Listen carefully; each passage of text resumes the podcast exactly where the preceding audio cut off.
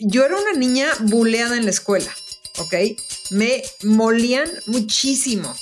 Lo que me pasaba en ese entonces, que, que hay veces solo tenía defensas de agarrar sillas y aventarlas o decir barbaridades y sandeces, lo que sí me pasaba es que adentro de mí decía, esta gente no sabe de qué estoy hecha. Esta gente no entiende de qué nivel de calidad, de qué nivel de ser humano tienen enfrente de ellos. Y adentro de mí empecé, yo, o sea, desde los 14, 16 años, yo voy a ser famosa. Yo voy a ser una chingona haciendo lo que hago.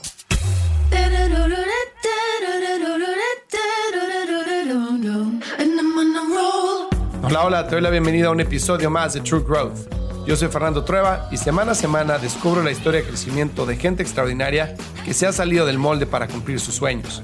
Siempre he tenido una admiración especial por aquella gente que logra convertir su pasión en su forma de vida. Y ese es el caso de mi invitada el día de hoy.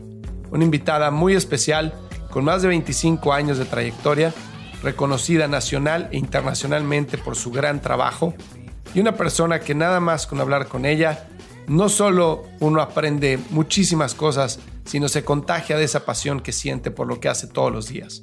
Su nombre es Tania Moss, fundadora de la marca de joyería y accesorios que lleva su mismo nombre, y que inició operaciones en 1993 y hoy cuenta con más de 30 boutiques propias a nivel nacional e internacional y con presencia in-store en una de las principales tiendas de autoservicio de México. Desde pequeña, Tania sentía una pasión gigantesca por las joyas. Le encantaba meterse al closet de su abuela y ponerse cuanto accesorio encontraba. Siempre tuvo claro que quería hacer una carrera creativa relacionada al diseño de joyería o de moda. Estudiando en Chicago, Tania aprendió a producir piezas de joya con sus propias manos. Su talento fue rápidamente reconocido por diferentes instituciones, ganó varios premios y sobre todo ganó la seguridad que se necesita para iniciar una empresa que lleve su propio nombre. En 1993 regresó a México y comenzó a vender sus colecciones de forma directa en casa de sus clientes. Lo demás es historia, y aquí está Tania para platicarnos más detalles al respecto. Puedes conocer más de Tania Moss en su sitio web taniamos.com, Tania con Y, Moss con doble S, taniamos.com, o siguiéndola en Instagram como arroba Tania Moss Diseñadora o el perfil de su marca arroba Tania Moss Jewelry. Antes de comenzar con la entrevista, te invito a que nos regales 5 estrellas en Spotify, Apple Podcast o en la plataforma que nos esté escuchando para que más gente descubra este podcast. Adicionalmente, te invito a que nos acompañes este jueves, 7 de julio, en WeWork Reforma 26 en la Ciudad de México para el evento True Growth Talks. Tenemos un panel de lujo formado por cuatro de los principales fondos de inversión de Latinoamérica para platicar sobre las expectativas de Venture Capital como resultado del cambio en el ambiente económico y el posible impacto que éstas generan en startups dependiendo la etapa en la que se encuentren. Nos acompañan Alejandro Díaz Barroso, Managing Partner de Dila Capital, Jimena Pardo, Partner de OVP, Mariana Jiménez Segura, responsable del Deal Flow y Portfolio Manager de Amplifica Capital, y Daniel Santamarina, partner de Dux Capital. Para registrarte ve a truegrowthco.com diagonal eventos o sigue a True Growth en LinkedIn para que puedas seguir el evento vía live streaming. Te dejo con la entrevista con Tania Moss, pero antes una palabra de nuestros patrocinadores. Este episodio es presentado por nuestros amigos de Yves. ¿Ya trataste de sacar una tarjeta corporativa con un banco? ¿Y qué tal te fue? Si sí, probablemente estés teniendo recuerdos no muy placenteros en este momento. Por eso quiero contarte de Yves. Gracias a ellos, olvídate de los procesos lentos y tediosos para acceder a tarjetas de crédito y financiamiento para tu empresa. Regístrate en tryyves.com. Esto se escribe T de Tomás, R, Y, J, E de Ernesto, E de Ernesto, V de Víctor, E de Ernesto, S de Sopa.com. Ingresa nuestro código de referido True Growth en cuestión de días tendrás tarjetas de crédito físicas y virtuales ilimitadas para todo tu equipo, junto a una plataforma de gestión de gastos que hará despegar a tu negocio, así como también opción a capital de trabajo y créditos de crecimiento. Para crecer rápido, necesitas a un socio que vaya a tu misma velocidad. Los founders de startups de mayor crecimiento como Justo, Kavak y La House lo saben y por eso usan Yves. Ve a tryyves.com e ingresa nuestro código de referido True Growth. Tania, ¿cómo estás? Qué placer y qué orgullo tenerte en el podcast. Muchísimas gracias por tomarte el tiempo de platicar conmigo hoy. Yo feliz de poder compartir contigo y con todos los escuchas y toda la gente que puede aprender a través de mi historia. La verdad, me encanta tener la oportunidad de contarla, conocerte, lo que ya platicamos, todo. Pues fíjate que, que como te decía hace ratito, me relaciono muchísimo con tu historia porque te voy a contar un poco y ahorita pasamos a tu lado, que esto no se trata de mí, sino de ti. Pero a mí me creó una mamá emprendedora que nos sacó adelante a mi hermana y a mí, porque mi papá perdió absolutamente todo cuando tenía 12 años. Y mi mamá tenía en la casa de, de donde vivíamos, ella había empezado como hobby un tallercito en el que hacía artículos para bebés. Entonces hacía cuadritos y con injertos de tela, etcétera y los vendía en bazares y así, siempre como su hobby, ¿no? Porque pues mi papá era el que daba sustento a la casa.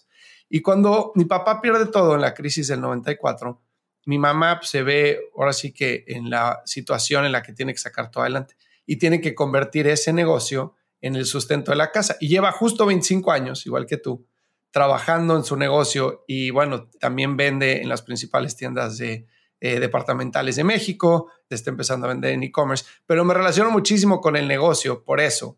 Y, este, y me relaciono mucho con cuando veo tu oficina, con las muestras y los hilos y las telas que mamá tiene también en su oficina. Entonces, es una historia que yo leí y que he escuchado varios podcasts que has hecho y entrevistas y que me relaciona, que es muy, está muy cerca de, de mi historia de vida de, y de mi corazón. Entonces, te agradezco muchísimo que te tomes el tiempo. Qué increíble, te lo juro. Es, me, puedo imaginar cuando mis hijos hablen sobre las memorias de, de, su mamá y así va a estar muy interesante. Oye, pues a ver, cuéntame un poco, porque sé que tú iniciaste tu marca, Tania Moss, obviamente, y la primera joya que hiciste fue una inspirada en una pintura de Picasso, si no estoy equivocado.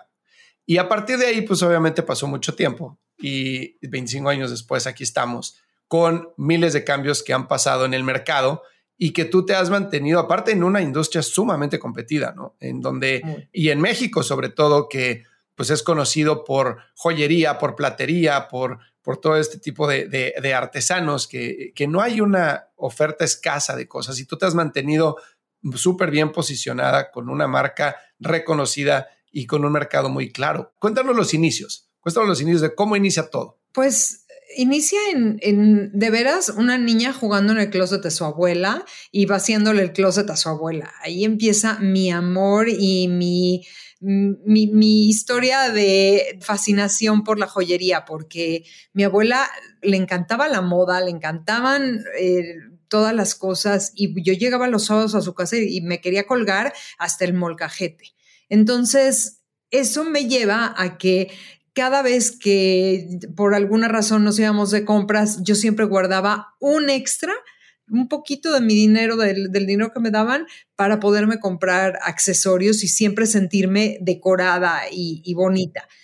Cuando tengo oportunidad de estar fuera de México, más o menos a los 18, de hecho estoy en Israel y empiezo a averiguar que hay una gran universidad para estudiar joyería y entonces dijo, yo aquí me quedo, yo ya me quiero quedar. Resulta que es una, ahí por, por el contexto en donde primero tienes que ir al ejército y después es cuando te metes a estudiar una carrera, no me recibían a mí, mm. ni siquiera era opción para mí. Entonces digo, bueno, yo quiero estudiar, si no diseño de modas, ok, diseño de modas, quiero, para estudiar diseño de modas me quiero ir a París híjole, pero llevo un año fuera de mi casa, no me quiero ir todavía, no quiero dejar a mis hermanas, tengo dos hermanas y, no quiero dejar a mis papás todavía, o sea, porque una vez que me vaya a París, no voy a regresar nunca. Algo me dijo mi estómago. Entonces, entro a diseño gráfico digo, bueno, voy a ir con el espectro amplio, voy a ir y luego me voy a ir especializando ya para eso yo ya hacía algunos juguetillos de, me ponía a jugar con alambres, con pinzas y piedritas en la joyería. Entonces ya entro a diseño gráfico, me va muy bien. Segundo semestre ya me entra otra vez la comisión de irme. Y ahí es donde aplico a un intercambio en Estados Unidos y me asignan a una universidad en el sur de Illinois, a la mitad de la nada, que resulta que es una de las 10 mejores universidades en joyería en Estados Unidos. Y yo entro a estudiar, entro a estudiar eh, como parte del intercambio con, con, la promesa de traer el departamento de computación para diseño gráfico. O sea, ve eso, o sea, yo tengo que traer cabeza totalmente tecnológica porque es una promesa que yo hice ante el departamento de, diseño y a la par yo tenía todas las ganas de hacer toda mi parte artística. Entonces entro a joyería que no aplicaba en ningún lugar en, dentro de mi currícula y de todas maneras me enamoro, lo voy haciendo, no importaba que no me dieran créditos y primera pieza que hago, en ese momento toda mi influencia y todo lo que traía yo encima era totalmente africano y, el arte, el arte también siempre ha sido una fascinación desde pequeña.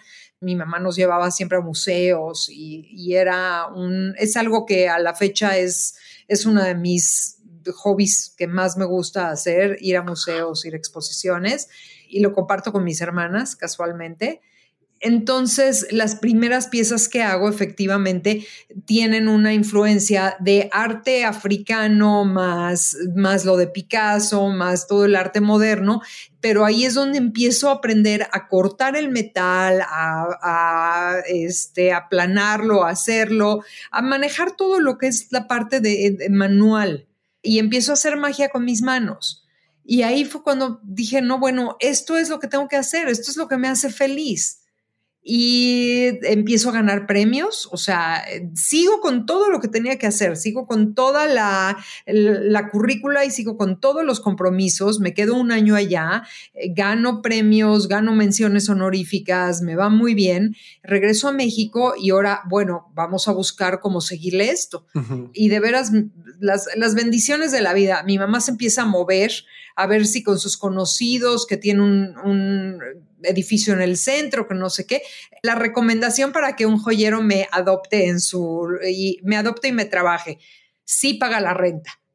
Es, es de fiar, sí paga la renta. Entonces, ya me meto ahí al, taller, empiezo a trabajar y a la par que sigo con mi despacho y sigo con, eh, montando el departamento de computación para diseño gráfico, todas las cosas que me comprometí las cumplí, pero yo estaba haciendo mi colección de joyería y empiezo a conseguir mis joyeros, empiezo a hacer una, todo, toda una colección de, de, prendedores divinos que todavía los tengo guardados. Algún día, digo, ya, ya vivieron una, una exposición porque fue para mi tesis, pero algún día ya los, los sacaré a exposición también para que la gente vea lo que hice en un principio, que lo hice con mis manos, ¿no? Qué increíble. Ahí empiezo ya a, a tener dos carreras al mismo tiempo, a ser joyera y a ser diseñadora gráfica y maestra de, de toda la paquetería de, de Mac, de, de, Adobe, de Mac,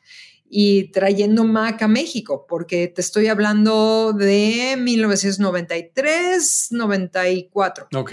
¿Ok? Entonces, sí es hace ya un rato. Y empiezo a construir mi colección y empiezo a, a buscar en dónde venderla. Ok. Entonces me voy a dos, tres bazares, no eran tan conocidos en ese entonces, no era tan fácil. Y entonces la gente me empieza a ubicar me piden, oye, están bonitas tus cosas, bien, puedes venir a mi casa si necesito regalos. Sí, claro que voy a tu casa. diseñé la imagen, diseñé la marca, di de alta la marca, me, me, volví en emprendedora, me volví en empresaria sin saberlo. Remontándome al, principio de lo que mencionaste, que desde chiquita yo me colgaba, o sea, lo que fuera, ¿no? O sea, quería estar accesorizada y, y verme bonita y bueno, la consistencia de, tu carrera pues es, impecable, ¿no? O sea, desde chiquita te gustaba eso, te acabas dedicando a algo creativo, empiezas a hacer este, joyas y, bueno, hoy estás en lo que estás. Que para mucha gente eso no es así, ¿no? Mucha gente tiene que averiguar qué es lo que le gusta, qué le apasiona en el camino y mucha gente no llega a ese punto, mucha gente sí, etcétera. Pero tú sabías que te encantaba esto. Cuando lo conviertes en un negocio, y ahorita que se me convirtió en empresaria, ¿qué tanto fue la razón contra la pasión? O sea, ¿qué tanto fue el, a mí me gusta esto, me gusta la joyería, me encanta el diseño, aprendí a hacerlo con mis manos, quiero hacer de esto un negocio porque me encanta, contra sé que esto puede ser un buen negocio desde un punto de vista racional. Es que ese no fue tanto el motivador, sino que fui descubriendo primero que todas las penas que yo tenía dentro para hablar ante el público, primero me las tuve que manejar, o sea, tuve que aprender enfrente de un espejo, hablar ante el público. ¿Por qué? Porque yo iba a regresar a ser maestra de, de computación para diseño gráfico y yo le iba a dar computación a chavos de mi misma edad. Entonces yo tenía que vencer esa barrera del miedo a comunicarme, del miedo a hablar en público. Y una vez vencido, empiezo a descubrir que una cosa que también me gusta mucho y lo disfruto es platicar con la gente y conocerla. Entonces, a la hora que yo estoy enseñando y mostrando mis piezas y platicando la inspiración de mis piezas, etcétera, también se vuelve una pasión compartirlo. Entonces, se, unieron dos cosas que, eran muy afines a mí. El vender realmente es conocer a una persona. En el momento en que tú estás vendiéndole y sobre todo una, una, pieza de tu autoría a una persona, estás conociendo qué le mueve a la persona, estás conociendo un pedazo de sus vidas. Luego yo también iba a las casas de las personas. Entonces, no nada más eso, estaba yo invitada a ver el entorno de cada persona. Era divertidísimo. Entonces, era, era súper padre. Entonces, nunca hubo una situación en donde se pelearan las dos cosas, sino que las dos estaban haciéndome crecer, porque las dos estaban a través de, de vender las piezas y de comunicarme con la gente y platicar con ellos, yo veía a Tania la, la empresaria, Tania la, la que me, me, imaginaba yo una mujer de traje, toda bien, o sea, digo, en esas, o sea, de veras, acuérdate el 9 to 5 y todas esas. Sí, sí, sí. Era el, ese era la imagen que querías tener, ¿no? ese sueño también me lo imaginaba y también me imaginaba la parte en donde estaba yo haciendo mis piezas y diseñando y volviéndolas realidad. Entonces las dos cosas se combinaron hasta que ya por, por distintas cosas de la vida ya tenía yo de, de tres a cuatro citas semanales para ir a casas. Y llega un momento en que digo, ¿qué es lo peor que puede pasar si abro una tienda? ¿Qué es lo peor? ¿Perder dinero? Me la juego. Ya en ese momento ya estaba casada, es importante decirlo, porque yo ya sentía que yo ya no tenía que ya no tenía esa, esa situación de, de sentir que yo tenía que ganar el dinero para, para mantenerme. Entonces siempre era, haz lo que quieras, esto es lo que te apasiona, lánzate, lánzate, lánzate. Tuve siempre ese empuje, eso me ayudó mucho. Y el decir, ¿sabes qué? De veras, ¿qué es lo peor que puede pasar? Si es dinero, me la juego. Yo soy la primera que tiene que creer en mí. Y así es como abrí la primera tienda. Y muchas veces es, o sea, creo que ese análisis de qué es lo peor que puede pasar debe complementarse con qué es lo mejor que puede pasar, ¿no? Ah, bueno. Porque muchas veces nos dejamos que el miedo nos domine y decimos, oye, ¿qué es lo peor que puede pasar? Híjole, pues perder todo. Bueno, pues mejor no lo hago. ¿Qué es lo mejor que puede pasar? Pues que lo hagas y que seas feliz haciendo lo que te apasione y, y te avientas a hacerlo, ¿no? Oye, cuéntame, ahorita mencionaste, tenías citas para, para ver diferentes casas, ¿no? Y te encantaba platicar con la gente sea, me encanta ese approach de negocio porque al mismo tiempo que estás desarrollando habilidades de ventas, que obviamente para lo que tú haces y para cualquier negocio son básicas, ¿no? O sea, hay que saber vender, pero al mismo tiempo estás también extrayendo insights de la gente, ¿no? O sea, estás en esas pláticas, en, en entender quiénes pueden llegar a ser tus clientes, ¿no? Cómo viven, qué les gusta, qué los motiva, qué les llama la atención a pieza, etcétera. Consciente o inconscientemente, es como una universidad de tu cliente, la que cuando haces un approach esos, que solo trae como resultado que cada vez que sea una nueva colección o que incorporas esos insights en un nuevo diseño, pues las cosas vayan saliendo mejor y conectes de forma más directa con ellos, ¿no? Ahora, esto creo que cuando tienes un approach así es fácil, entre comillas, hacerlo porque pues obviamente estás ahí, pero no es escalable, ¿no? Es, es muy difícil escalar un negocio de que presencia en toda la República, etcétera, y mantener al mismo tiempo ese contacto con los clientes. A lo largo de los años, ¿sientes que es algo que, que se ha perdido en tu negocio, ese contacto tan cercano a la gente, o lo has podido incorporar o mantener ese proceso de alguna forma? Mira, el entrenamiento que tienen todas mis asesores es, es un entrenamiento muy personal de cómo acercarte a entender al cliente. Y yo, por otro lado, eh, estoy muy cerca de ellos constantemente. Hay, hay dos cosas. Número uno, nunca sabes cuándo voy a caer en, la en, tu tienda, ¿ok? Mm. Nunca aviso y sí voy a tiendas. O sea, el domingo estuve en Polanco, en Carso. Hace unas cuantas semanas estaba yo por Coyoacán y fui a Oasis Coyoacán. O sea, de veras, el, el, hace también no tanto, tuve una comida en el Palacio de Polanco y fui al Palacio de Polanco y visito. Entonces nunca saben cuándo, cuándo voy a caer, o sea, y tengo los celulares de todas las tiendas, ellas me pueden hablar si necesitan un apoyo, si necesitan esa cercanía y ellas y ellos, porque tenemos, somos abiertos en, ese sentido, no, no, estamos limitados. Ahora, cuando yo, yo estoy en las tiendas, me encanta platicar con la gente y conocerlos.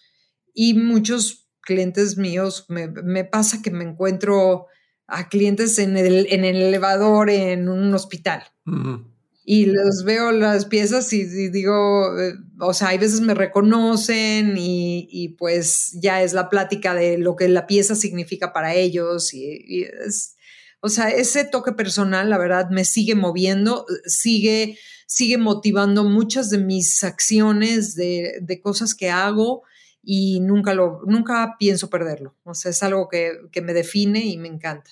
Claro, sí, es importantísimo. ¿Y te ha tocado alguna vez que que imagino que, digo, yo no tengo desarrollada esa parte artística como tú, pero me imagino que cuando estás creando una pieza es hasta cierto punto una expresión de ti, ¿no? Algo que quieres decir. ¿Te ha tocado conocer a alguien que compró esa pieza cuya historia o lo que le representa esa pieza es un match con lo que tú querías hacer o con lo que representaba para ti? Sí, sí, sí, porque cuando, cuando me platican por qué tienen una pieza y me, y, me explican qué es lo que los motivó a tenerla o a que se las regalaran o, a que ellas lo buscaran, sí es una comprensión completa de qué es un poco lo que significa y cómo lo asociaron. Definitivamente tiene que ver una con la otra.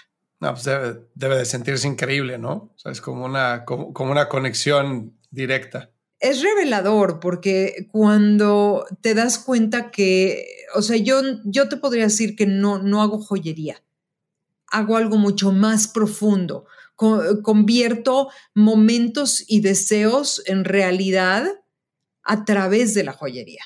La joyería es mi vehículo para convertirlos en realidad. Claro, me encanta esa parte. Oye, cuéntame una cosa. Mencionaste que te daba, bueno, tuviste que vencer el miedo a hablar en público, ¿no? Sí. Yo creo que todos tuvimos, tenemos que vencer eso en algún momento. A mí me, encanta, pero, eh, pero sí, obviamente tenía pánico escénico.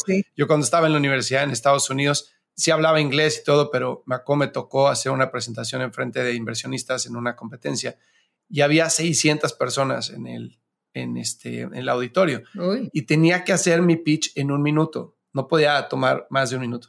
Entonces no sabes los nervios, o sea, horrible porque te trababas una vez y perdías la idea y todo, ¿no? Entonces algo que me funcionó muchísimo y algo que no me funcionó. Primero, no me funcionó practicar.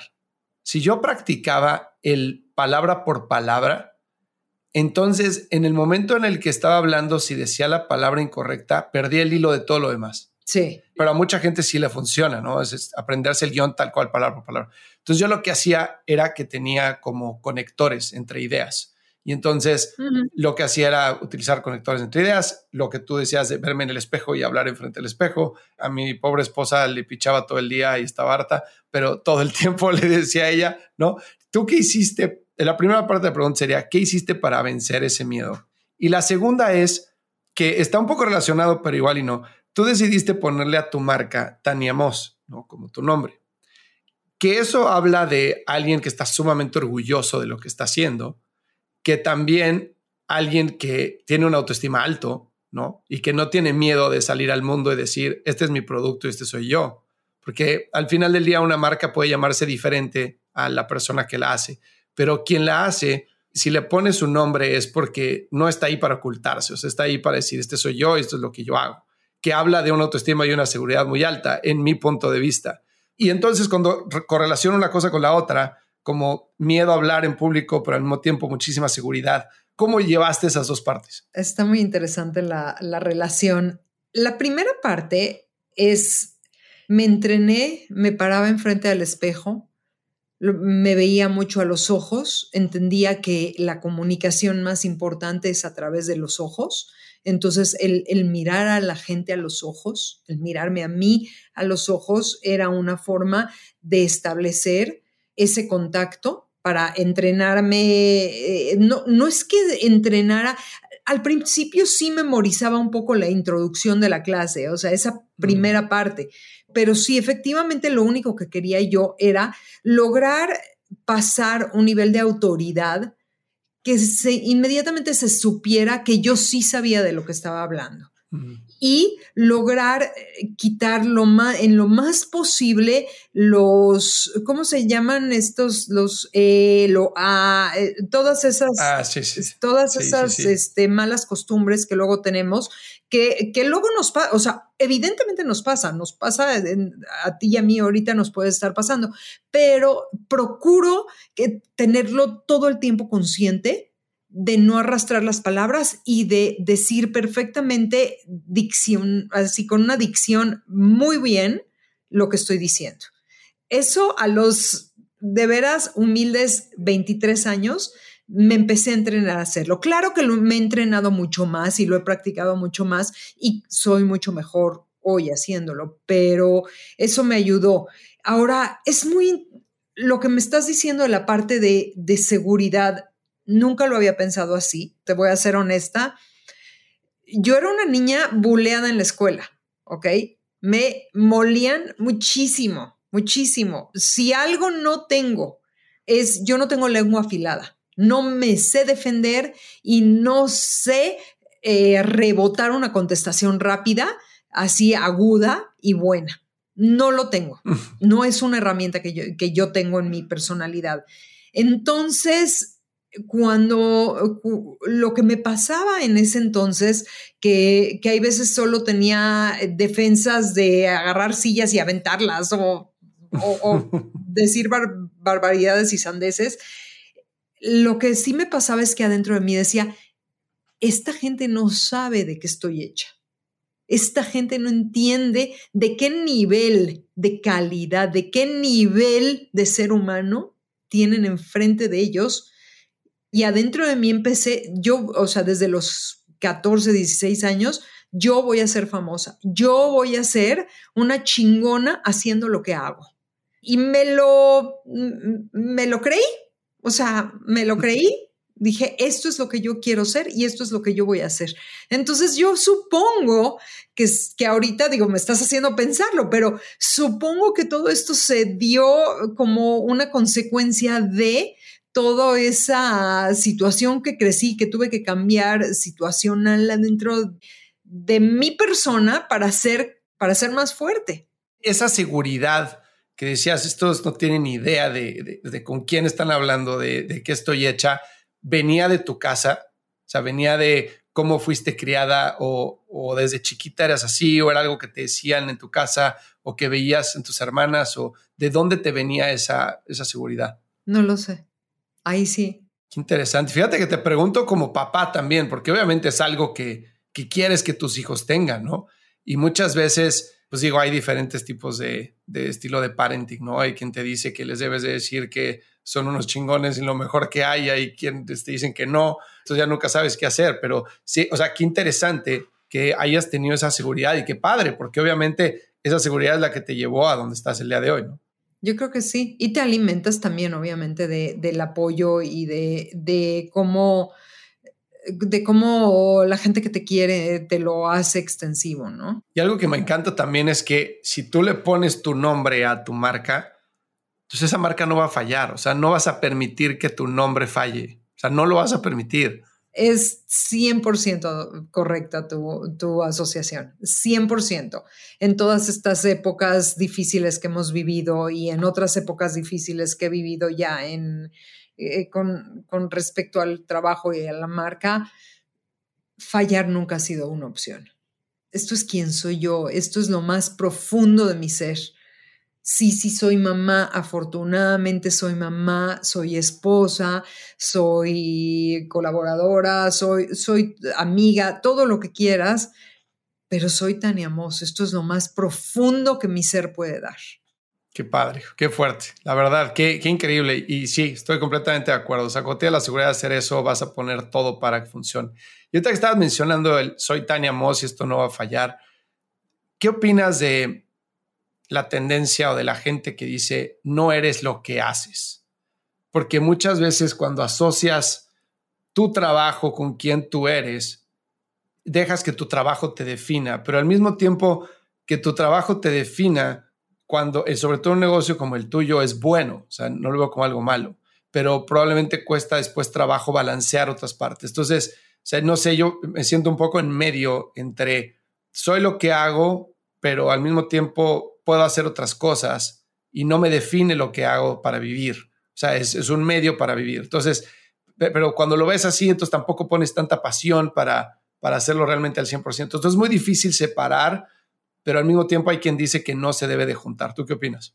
No, yo creo que no puedes, más bien no puedes separarlo. No es como que no se debe de juntar, o sea, eres una combinación entre lo que haces y cómo lo haces, porque el cómo lo haces habla del, del ser humano y el ser humano, al fin y al cabo, definitivamente, primero soy Tania y luego soy Tania Moss, efectivamente, pero tiene que ser coherente las dos cosas, congruentes y coherentes. O sea, tienes que, ser dentro, o sea, no, no tienes que ser apasionado tremendamente por lo que haces. Puede no, puede no ser tu cosa favorita. Y de hecho, en, no hay trabajo que yo haya oído que todo el tiempo sea fabuloso. ¿Ok? Hay muchos problemas, hay muchas cosas y hay muchos retos que no son tan padres. Entonces, en todo el día a día de, la, de cada persona de la humanidad hay cosas muy difíciles, pero el cómo lo haces y el cómo lo afrontas, ese es lo que habla de, de ti y de, de, ese pedazo que le estás dando al mundo, la, la mejor versión o no mejor versión de ti si lo haces a regañadientes, si refunfuñas por hacer, pues estás dando un pedazo de, tu existencia a la basura y ya. O sea, y no te digo que hay que ser apasionados por absolutamente todo, porque no es toda una línea para arriba y, tener, o sea, la, música tiene tonos bajos y tonos altos, es lo mismo. Pero es una combinación de quién, quién haces, cómo lo haces y quién eres. Completamente de acuerdo. O sea, inclusive los yogis y, y lo que quieras, pues es, esos son. O sea, su espiritualidad y eso. También la espiritualidad habla de, un, de, cómo quieres llevarte y cada, cada quien es espiritual en diferente nivel y, y, momento y materia, ¿no? Completamente de acuerdo. Y fíjate que si yo algo, algo me da envidia de la buena, es la gente que puede dedicarse a lo que realmente le apasiona. O sea, mi pasión en la vida es el deporte el tenis y el fútbol.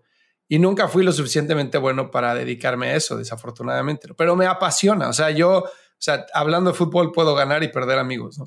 Este al día de hoy. Y tengo muchos amigos futbolistas y, se quejan, ¿no? Y dicen, no, es que es una friega porque pues, el entrenamiento y muchos viajes. Y le digo, cállate, o sea, estás ganando muchísimo dinero pateando la pelota, metido, ¿qué, ¿qué más quieres, no? Pero es justo lo que dices tú, o sea, todo tiene su lado bueno y su lado malo. Y, y una dedicación bestial y, sacrificios, sea lo que sea, ¿no? O sea, no hay para nada la, este, la, profesión perfecta, ¿no? 100%. Oye, volviendo al tema de, tu historia, hablaste de 1993, 1994, por ahí, ¿no? Eh, bueno, ya son 25 años de, negocio. Si pienso en los últimos 25 años, puedo pensar en dos transformaciones sumamente importantes que pudieron haber tenido algún impacto en tu negocio, ¿no? La primera es la apertura de, de las importaciones de China, ¿no? O sea, la llegada de miles de productos de China a México este, con los diferentes tratados de comercio a unos costos bajísimos, ¿no? Mezclados obviamente con este, situaciones económicas, este, desigualdad, etcétera, que pues empujan a la gente también a gastar menos. Entonces, esa es una. Eh, y la otra es obviamente el, crecimiento de e-commerce. Entonces, que la gente pues empieza a sentirse más cómodo comprando en e-commerce, que la, relación que crea e-commerce con las, con las marcas y con las personas es súper profunda y con eso llegan nuevos jugadores, ¿no? nuevas este, startups, nuevos, nuevos importadores, etcétera, nuevas marcas. ¿Cómo enfrentaste tú? Primero, estoy bien en esos dos eventos y si sí, ¿cómo enfrentaste tú esos dos, esos dos cambios para salir bien parada? A ver, lo de China no lo siento tanto así con China como más bien la apertura de México hacia las marcas internacionales. Ok o sea, a mí la manufactura china o la, o, o, sea, lo, que recibieron, lo que recibimos de China en general, pues son, son cosas de, baja, de baja calidad, de baja percepción eh, de valor. Entonces, no está dentro de mi mercado. Eh, justamente yo estoy en un mundo en donde doy alta, alto valor percibido y, estoy hablando de, un mundo de lujo accesible. Entonces, esa parte no me afecta, pero sí me afecta la parte de apertura a los mercados. ¿Por qué? Porque sí tenemos como mexicanos, existe una situación de enamoramiento hacia algo extranjero. No ha habido una, un comportamiento de mucha asociación de cariño con las marcas mexicanas. Es interesante, como mi nombre no es mexicano como tal, la gente, no, no todo mundo asocia que soy mexicana. Entonces, me ayuda y no me ayuda, o sea, pero a mí sí me gustaría que más gente sepa que soy una diseñadora mexicana y que soy una creadora mexicana creando trabajos en México. Eso me es muy importante. Pero eso sí afectó y no afectó. A ver, ¿en qué afecta? En que el mercado está más competido, como lo mencionaste hace rato, está cada vez el pastel, que es de cierto tamaño, pues está cada vez más mordido y más fragmentado y eso es difícil para, para la vida y la estabilidad de un negocio la lealtad de los clientes hacia eh, una marca que ya han visto, de repente ven otra cosa y se vuelve el, sabor del mes. Eso es difícil, pero por otro lado, si hay profesionalismo, como hay ciertas marcas en el mercado con las que puedo competir, pero admiro profundamente su, capacidad y su, su, modelo de negocios. Entonces es una competencia que a mí me hace ser mejor y me hace crecer. Yo me comparo con los que son mejores a mí. Claro. O sea, para nada, nunca volteo para abajo, yo volteo para arriba. Y cada vez veo para arriba y cada vez quiero más y quiero más y quiero que mi marca suba más y crezca más. Entonces, esa es una de mis filosofías de vida. Y la otra, ya no, no recuerdo. El e-commerce. El e-commerce, mira, hay dos cosas interesantes. Nosotros ya estábamos en e-commerce cuando pasa la pandemia y lo que pasa con nuestra relación del e-commerce es que a raíz del encierro yo me empiezo a involucrar cada vez más y más y más.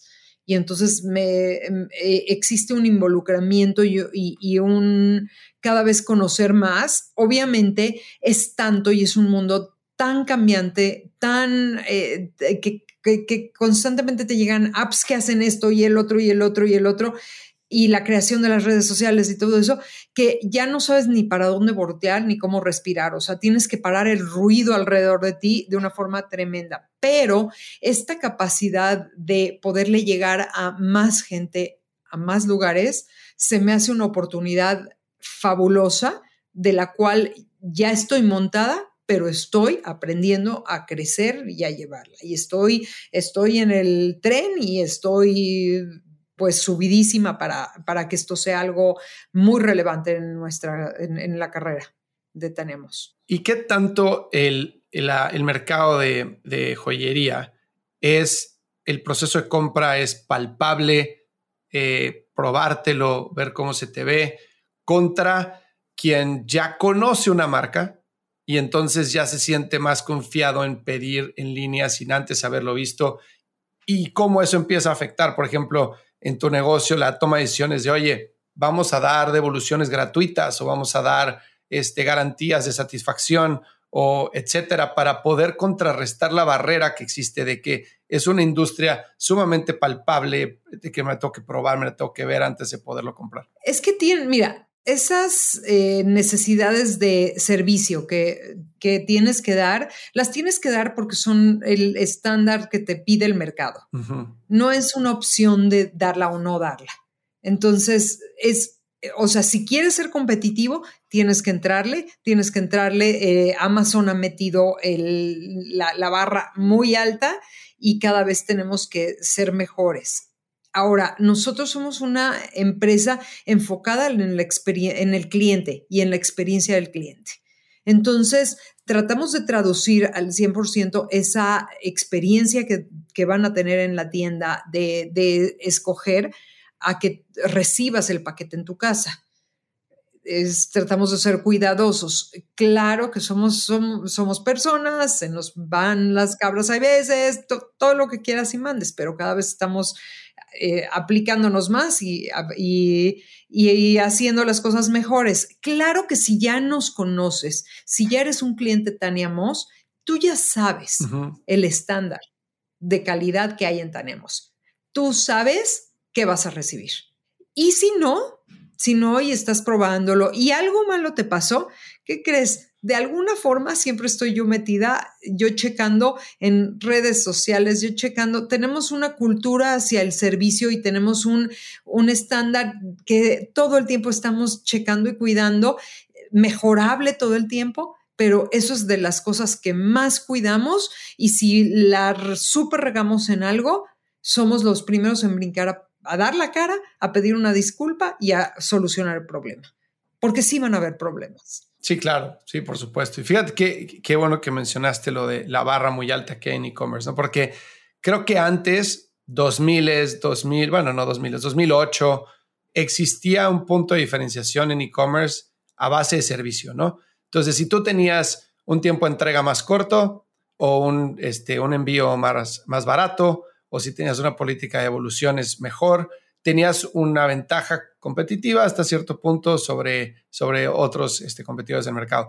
Pero ahora ya es un esperado. O sea, ya la gente dice, no, o sea, ¿cómo que vas a entregar en siete días? No, tienes que entregar en tres. ¿Y cómo que vas a cobrar por el envío? Tiene que ser gratis. ¿Y cómo que las devoluciones no las aceptas? O sea, ya no queda de otra. Tienes que dar todo lo que, lo que da el más grande del mercado para poder competir, ¿no? Para, para entrar al playground. O sea, ya no es de que quieras o no, ya no es un diferenciador, ya es un given, es un esperado en la, en la categoría, ¿no? Y entonces, este, sí creo que es súper importante el no solo ofrecer lo que la gente espera, sino también anticipar las necesidades y como dices, para tus clientes que ya te conocen, entonces darles esa parte de servicio de, oye, ¿qué crees? Este, salió esta nueva colección y la puedes pedir aquí directamente, que su barrera, pues, obviamente, de conversión va a ser mucho más baja, ¿no? 100%. Oye, cuéntame algo de, del lado inspiración, porque dos preguntas. Una, este, luego te hago la segunda. Pero la primera es, mencionaste que al principio de tu carrera tu inspiración era mucho de africano y el arte.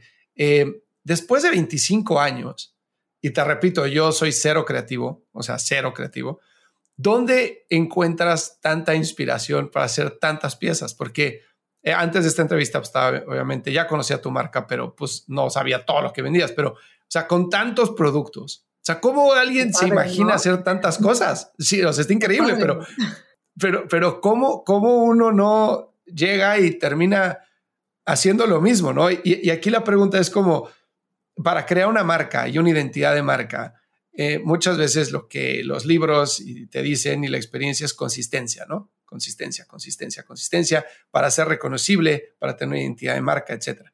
Y hay marcas de joyería que se van por un camino demasiado consistente en el que todo es lo mismo o todo se ve igual. Y entonces, por un lado, puede ser bueno al principio para que te reconozcan, pero después se vuelve un poco aburrido. En cambio, yo veo el collar que traes ahorita de mariposas y, aparte que está increíble, veo otros collares que tienes en tu sitio y no tiene nada que ver, pero al mismo tiempo tiene el sello Taniamos. Entonces, ¿cómo logras primero idear tantas cosas y dos, mantener una consistencia sin que sea todo igual? O sea, me parece muy, muy padre eso. Es un reto. Mira, yo creo que el, Primero, nada más quiero comentar una cosa. La creatividad no nada más está en poder dibujar o poder interpretar una cosa que veas. La creatividad está en lo que haces. Entonces, no, si eres un ser creativo. Todo mundo tiene un espacio para, para creatividad en, en lo que haga.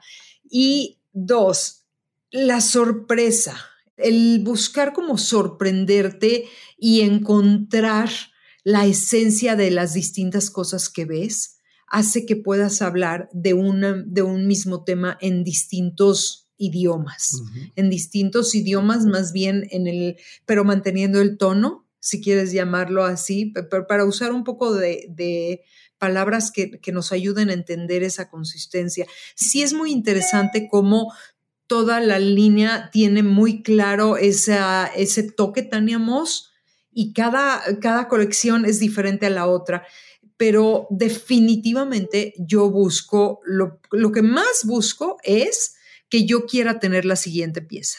Mm. ¿Ok? O sea, a la primera que tengo que sorprender es a mí. Entonces la barra está bien alta, porque estás hablando de una, de una mujer que ha vivido rodeada de joyería toda su vida. Entonces, eh, tengo que querer, como, como me pasó hoy que me puse este collar que, está, que, que es de la nueva colección de, de aniversario, me lo quiero arrancar de las manos de, de, mi equipo y ya ponerme en el cuello. O sea, esa es la sensación que me debe de dar.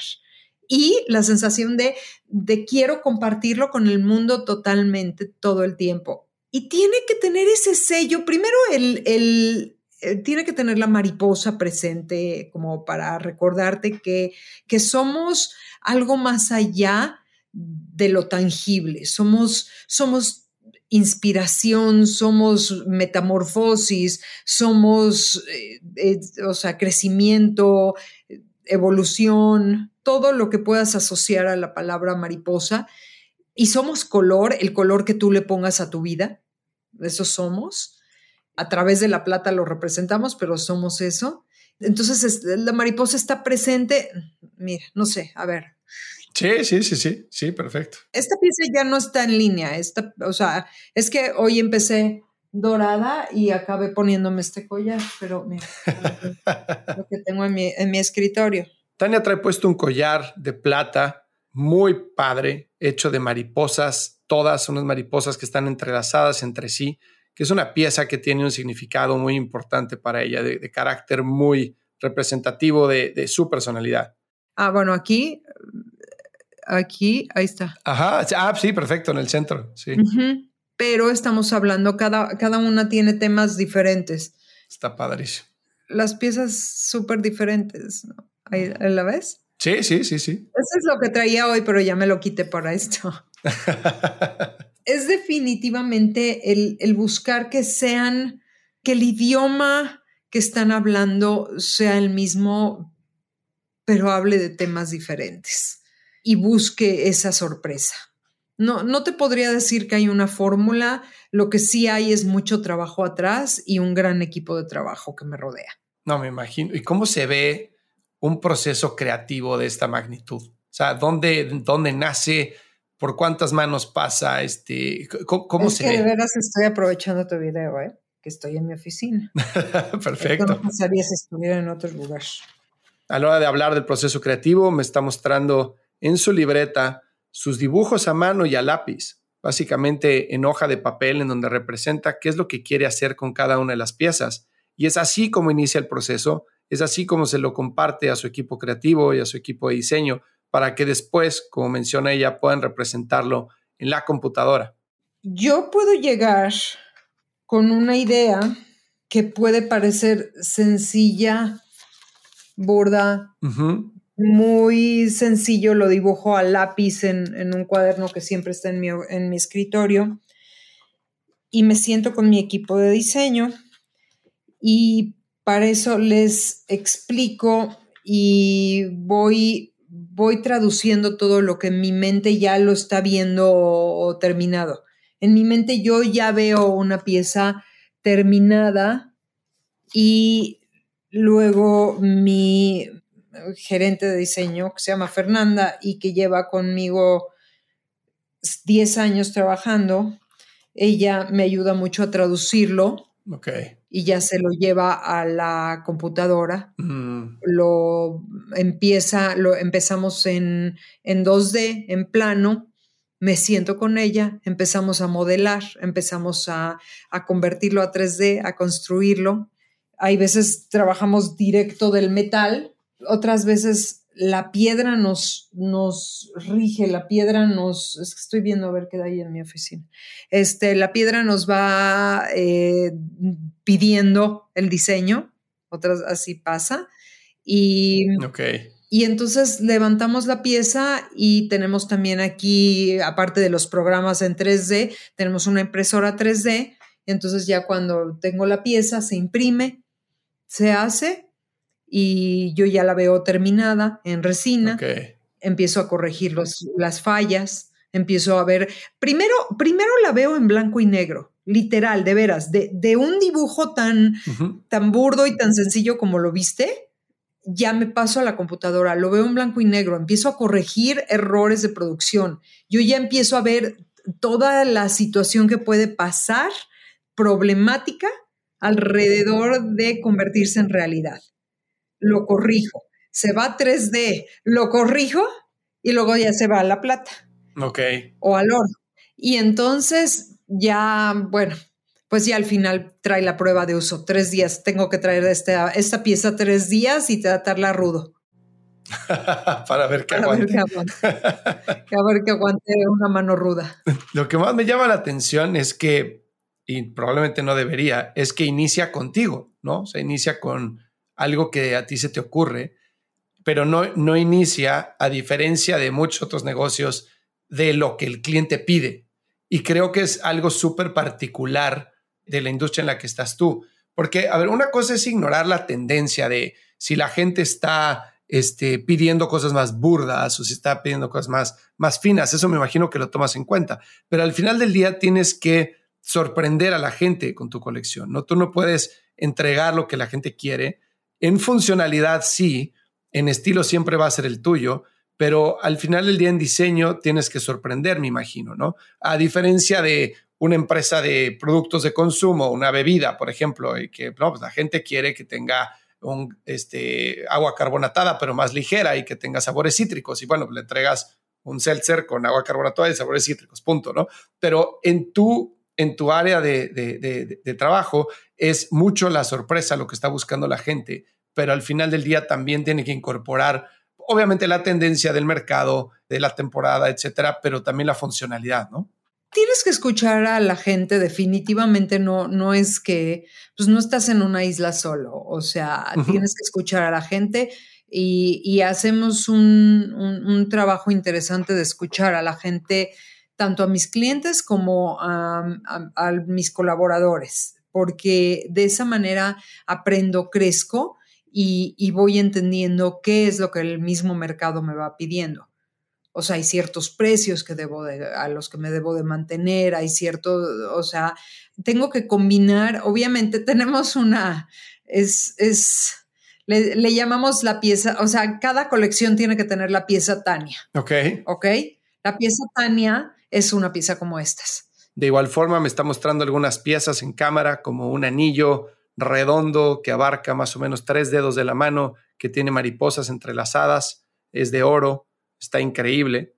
Y también me está mostrando un collar mucho más ligero, más sencillo, pero que la unión entre las piezas es la, la mariposa representativa de la marca Tania Moss.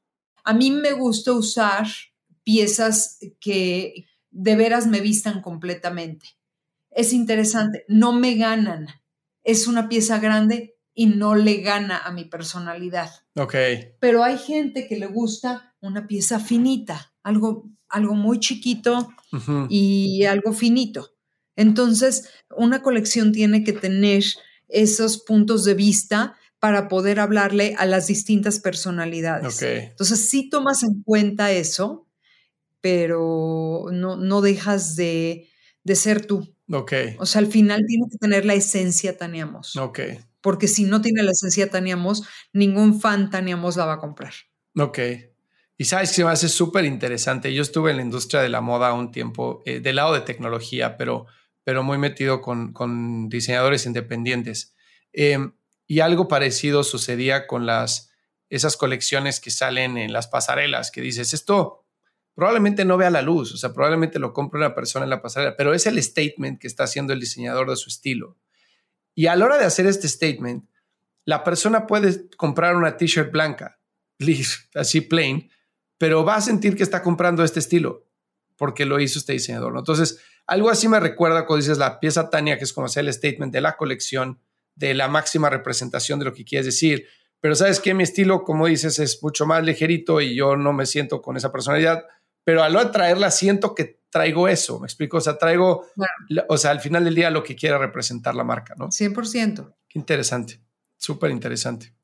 Oye, cuéntame, ¿a quién, ¿a quién le diseñas? ¿A tus clientes actuales o buscas ganar más mercado? Mm.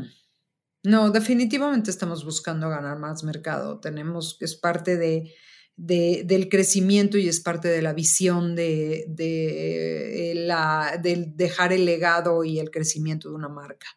Entonces, definitivamente tenemos cada vez que, que tener clientela pues más joven, clientela que, que vaya creciendo conmigo, clientela que, que bueno, que a, a, lo mejor no se escuchó que la mamá compraba, ahora ya compran ellas. Entonces, eh, definitivamente tocar más, más corazones y ampliarnos como, como marca y llegar a más, a, más pieles. Ok. ¿Y eso cambia la forma de diseñar? O sea, de, de en generaciones o en gente que en algún momento no ha, no ha probado la, digamos, comprado la marca Tania Moss, este, tú sigues tu misma línea. Es que la marca tiene personalidades bastante diferentes. Es, bastante, o sea, la capacidad que tenemos de, diseño, de hacer colecciones, es tan grande que podemos llenar una tienda de distintas personalidades y tener, tenerla, o sea, tenemos, por ejemplo, tengo una marca secundaria, que es la marca Anamora por Tania Moss, que, es, mm. que está en, eh, se vende en Liverpool. Ok. Es una marca con, con un, la personalidad un poquito diferente, pero claro que se vende en mis tiendas y nos va súper bien con esa marca. Ok. Entonces, eh, o sea, como que como que tenemos para todos los gustos. Eso es lo lindo de esta marca. Es una marca que le habla a, distintos tipos de mujeres y a todos los tipos de hombres que quieren consentir a sus mujeres. Y también tenemos una línea de hombres, de hecho. Tenemos una línea que se llama Moss, okay. que es de hombres, unas pulseras preciosas y, carteras lindísimas. Ah, pues que, sí, la verdad es que nada más viendo su website se ve una variedad increíble de cosas. Muy padre.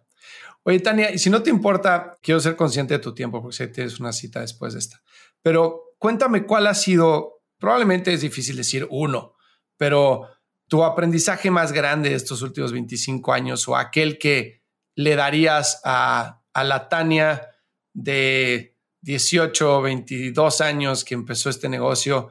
O ¿qué te gustaría decirle a esa Tania que estaba iniciando y que estaba aprendiendo a hacer las cosas a mano? Mira, o sea, creo que de los aprendizajes más grandes ha sido aprenderle a, a, distintas personas que me han tocado el corazón en mi equipo y que es manéjate con humildad siempre y con agradecimiento porque las cosas no vienen gratis. Mm, qué padre. Entonces es lo que lo que siempre, o sea, como me trato de portar y cómo en diferentes oportunidades de mi vida se me ha repetido eh, cuando, cuando no lo hago, cuando no me manejo con suficiente humildad, me va a caer un agua, un bote de agua en la cabeza.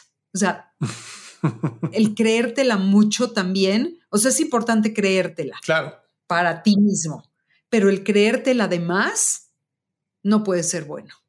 Sí, humildad y agradecimiento, me encanta. Sí. Me encanta, sobre todo el agradecimiento. Creo que es algo que practicamos poco en general y, es, y, nos quejamos mucho, ¿no? Y tenemos que agradecer tanto que nada más estar aquí. Oye, pues Tania, te agradezco de verdad enormemente. Podría seguir platicando contigo horas, te lo digo de todo corazón, pero quiero ser consciente de tu tiempo. Te agradezco muchísimo que hayas estado con nosotros y que hayas compartido tu historia con la gente que nos escucha. Luego seguimos con otra, le damos la, la versión 2. Seguimos con el capítulo 2. Me encantaría. Este episodio es presentado por nuestros amigos de Yves. ¿Ya trataste de sacar una tarjeta corporativa con un banco? ¿Y qué tal te fue? Si sí, probablemente estés teniendo recuerdos no muy placenteros en este momento. Por eso quiero contarte de Yves. Gracias a ellos, olvídate de los procesos lentos y tediosos para acceder a tarjetas de crédito y financiamiento para tu empresa. Regístrate en tryyves.com. Esto se escribe T de Tomás, R, Y, J, Edernesto, Edernesto, V de Víctor, Edernesto, S de sopa.com. ingresa nuestro código de referido True Growth. En cuestión de días tendrás tarjetas de crédito físicas y virtuales ilimitadas para todo tu equipo, junto a una plataforma de gestión de gastos que hará despegar a tu negocio, así como también opción a capital de trabajo y créditos de crecimiento. Para crecer rápido, necesitas a un socio que vaya a tu misma velocidad. Los founders de startups de mayor crecimiento como Justo, Kavak y La House lo saben y por eso usan Yves. Ve a tryyves.com e ingresa nuestro código de referido True Growth. Si encontraste valor en este episodio, cuéntale a alguien. Y si no, también cuéntale a alguien. La mejor forma de ayudarnos es compartiendo tu opinión. Síguenos en Instagram, arroba truegrowthco o envíanos un correo a hola arroba truegrowthco.com. Leemos todos los mensajes y nos encanta estar en contacto contigo. Califícanos con 5 estrellas en iTunes o donde sea que nos estés escuchando para que podamos seguir creciendo y tengamos más invitados para ti. Menciónanos en Instagram y comenta lo que más te gustó de este episodio. Puedes encontrar las notas y referencias mencionadas en este episodio en truegrowthco.com diagonal podcast. Muchas gracias por escucharnos. Yo soy Fernando Trueba y te espero en el siguiente episodio de True Growth Podcast. Mientras tanto, sigue creciendo.